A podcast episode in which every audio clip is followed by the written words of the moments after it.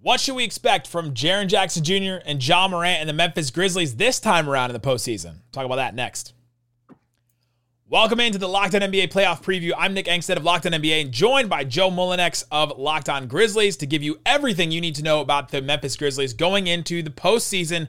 Joe, you've had a few off-court stories about Ja and about that whole No. situation. Maybe his dad I don't remember anything. Maybe his dad was involved. Some something in summers ago. I don't know. But let's focus on on the doesn't court. ring a bell. Let's focus on on the court. When the players have played, at least, what's the biggest on Hmm. the court story for the the Grizzlies this year? Uh, depends on which chapter of the story you're talking about. Uh, you know, there's a chapter of the story where Ja Morant is very clearly the Grizzlies' best player. He was, I think, a top five MVP candidate at one point earlier in the season. Then there's the chapter of the story that you alluded to where Ja wasn't around and Jaren Jackson Jr., especially, but Desmond Bane to a lesser extent, uh, picked up the ball and carried it further for Memphis, you could argue. You know, there's always been the argument about Jaren Jackson Jr. being the best two way player the Grizzlies have. Jaren Jackson Jr. should be the defensive player of the year. Shout out to uh, our locked on hosts who who got that right. I was going to be mad at them and they didn't. So good for them. Um, but anyway, Jaren Jackson Jr. should be the defensive player of the year. At the very least, he's first team All NBA defense. And he also, over the last 10 to 15 games, has taken on a larger scoring role. Uh, really impressive as both an offensive player and a defensive player. So, if the Grizzlies could ever figure out how to combine those two, right? Ja Morant, the explosiveness, the athleticism, the dominant ball, do- or the dominant ball handling guard that you know most teams would like to have come the postseason, and then a legitimately unicorn style player that can hit the three, create off the dribble. Almost every single mismatch or every matchup is a mismatch, unless your name's Anthony Davis or Karl-Anthony Towns. Again, those guys are similarly freakishly athletic. Giannis as well, of course.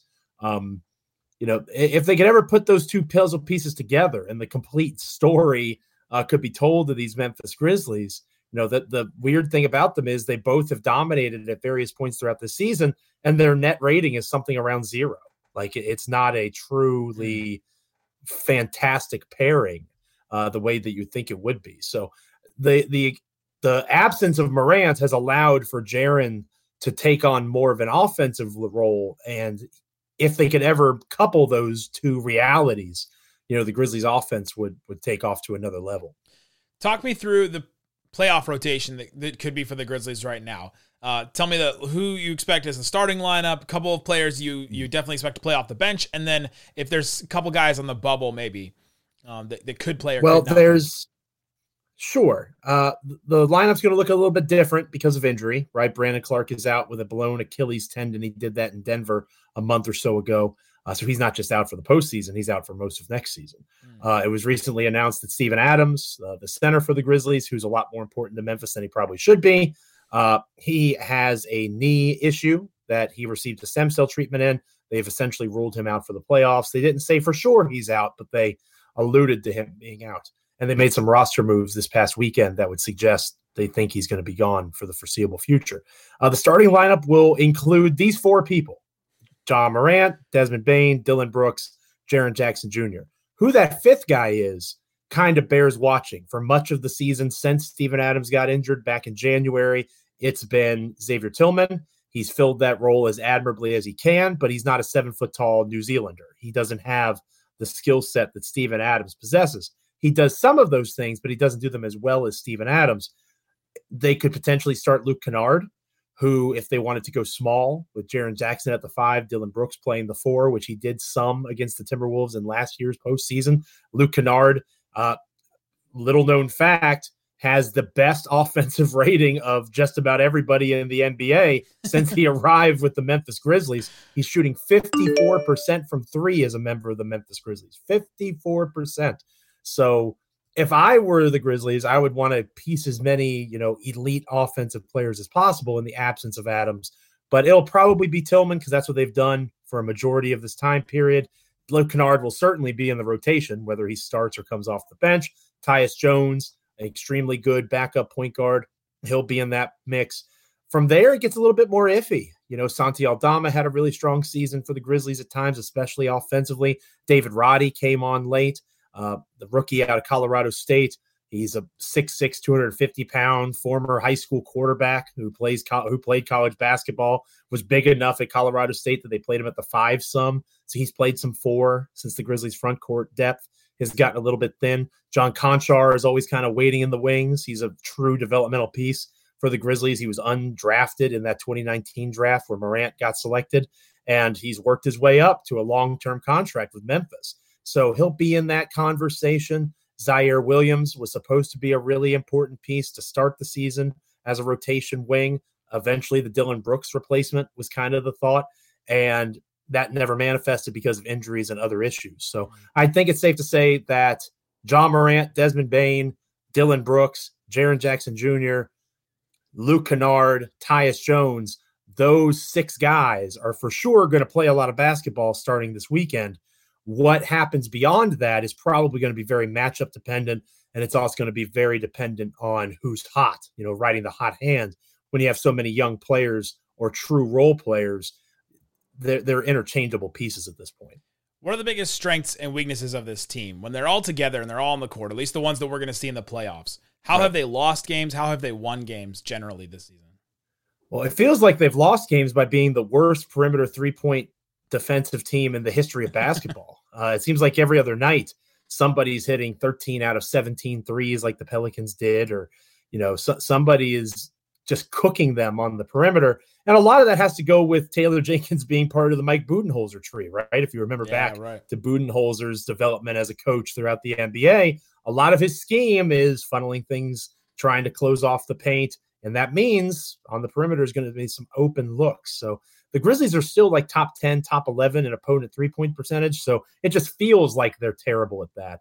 Uh, without Steven Adams, they're not going to be as good of a rebounding team as they have been earlier in the season. They were number one with Steven Adams up until his injury. I think they've fallen down to like third or fifth overall. But since Steven Adams' injury, they're something like 13th or 15th in the NBA mm-hmm. in rebounding. So they're middle of the road there. Uh, they're not as good defensively as they were with Steven Adams. Jaren Jackson Jr. is asked to do a little bit more as a center with Adams out, and that's not Jaren's strength. He can do it, but that's not where they want him. They want him to be that kind of free safety defender with Adams kind of plugging up the, the paint and, and around the rim. What they do well is thanks to Luke Kennard, they actually two, shoot threes pretty well. Um, and obviously Desmond Bane is still in the mix, but two of the best five or six three point shooters in the NBA play for the Memphis Grizzlies. And that was something that when I started following this team during the era of grit and grind, you know, watching Tony Allen airball shots on an almost nightly basis. Uh, I love Tony Allen, but I kind of prefer the whole three point threat thing. So they've gotten better at shooting the three. Ja Morant is still kind of trying to find himself post drama that we're not talking about on this uh, episode here. Um, but he's still trying to find how he fits. He's extremely valid as a passer. He is very much activating that part of his brain every time he plays. He's always been a good passer. That hasn't really been talked about a ton with his game, but he's still trying to rediscover his scoring chops. That process is something to monitor going into the playoffs. How he can be that, you know, the, thing that's said in Memphis is call 12. Like when the game's on the line, Ja Morant's the guy with the ball in his hands, but now more than ever before, he's more likely to pass it to Jaren or pass it to Desmond Bane mm. and see where things go.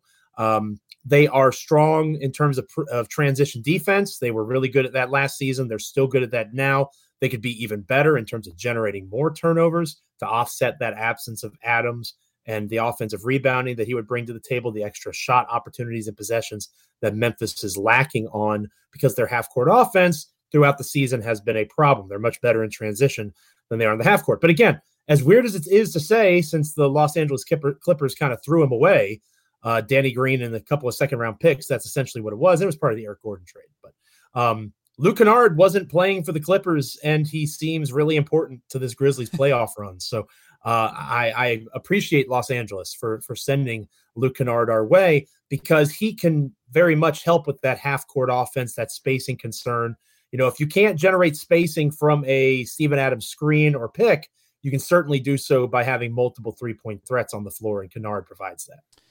The FanDuel line is plus 700 for the Grizzlies to win the West. That's behind the Suns at plus 200, the Warriors plus 330, the Nuggets plus 350. And then you have to take a step down from those three teams to the Grizzlies at plus 700. Um, what are the expectations for this team this season? Let's do it from three levels. One, what are the fans' expectations this hmm. for this team in the postseason? What is the teams themselves? What have you heard them say their expectations are? And what are your expectations for this team going into just this postseason? I would say that fans expect the Western Conference Finals, you know, the next step in terms of the progression, because every year they've progressed, right? They went from a play in team to the first round of the playoffs to the second round of the playoffs. I think the the expectation from fans is the Western Conference Finals. Um, I would say the team expects an NBA Finals appearance. You hear them say that all the time. They they believe that they're capable of that. And in fairness to them, whether it's the Western Conference Finals or the NBA Finals, if Ja Morant figures it out and gets back to what he was. Ja Morant was a legitimate all NBA player before his off the court issues caught up with him. Yeah. He's probably not an all NBA player now, and he costs himself $40 million. But again, listen to the Locked On Grizzlies to hear more about that. Um, Jaren Jackson Jr., we've talked about his growth. Desmond Bane is an all star level player when he's at his peak. We haven't seen those three guys click like that consistently. If they can figure it out, they can make the NBA finals. There's no doubt in my mind, even with Steven Adams out. For me personally, I expect them to win in the first round. And then after that, if they lost, I wouldn't be surprised. Uh, if it's the Los Angeles Lakers, you know, obviously that's a team that you know, could pose a lot of issues. Same thing, having a lack of front court depth they're going to try to take advantage of the fact that outside of Kennard and Bane, there are still some limitations, especially among backcourt players as three point shooters. There are things to pick at. If you get Jaren Jackson in foul trouble, Dillon Brooks, the, the enigma that is Dillon Brooks, can get into foul trouble in his own way. Um, there are weaknesses without Adams on the floor, but there are also ways that Memphis can revitalize and reimagine what they're capable of. Again, Luke Kennard, as weird as it is to say, he opens up so much opportunity because of his elite three point shooting ability that, you know, outside of Desmond Bane, Memphis has literally never had. So I, I do believe that there's a lot of potential in lineups where he is not necessarily featured, but just existing and putting Jaren in a position to be a center next to a Dillon Brooks as a small ball four, a David Roddy, a Santi Aldama as a more traditional four man that can space the floor. You know, Adams has a lot of strength, but the Grizzlies, if they take what they've done over the last couple of months with Xavier Tillman being that main starting big and add some wrinkles to it, some rotation tweaks, put themselves in a position to be a little less predictable and a little more versatile in what they're capable of, especially on offense, they could make a run to the Western Conference Finals. But I'm I'm not going to expect anything more from them because of their injuries, right? Steven Adams and Brandon Clarke are two pretty significant players for them. Um, I'm not going to put any expectation beyond they should win a first round series against whoever they play, in my opinion. Uh, maybe one team they're favored to win in seven, one team they're favored to win in five. uh, but they should be favored to win. We got to remember the Grizzlies had the best home court advantage of the entire season as well, best home record, mm. and they have home court throughout not just this playoff series, but the next one. Of course, the opponent for Memphis would be either Sacramento, historically great offense, or the Golden State Warriors. How much fun would that be? Fun in air quotes.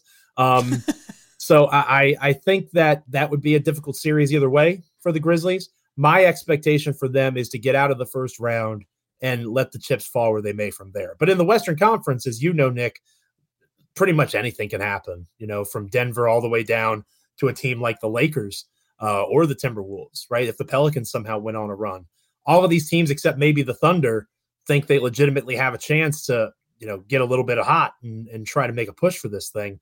And that's what makes the Western Conference so interesting this year. Go listen to Locked On Grizzlies with Joe and DeMichael Cole, the, the dynamic duo over there at Locked yep, On Grizzlies. that's us. Daily on, on Locked On Grizzlies YouTube and wherever you get your podcast. Thanks, everybody, for hanging out with us on the Locked On NBA pr- playoff preview.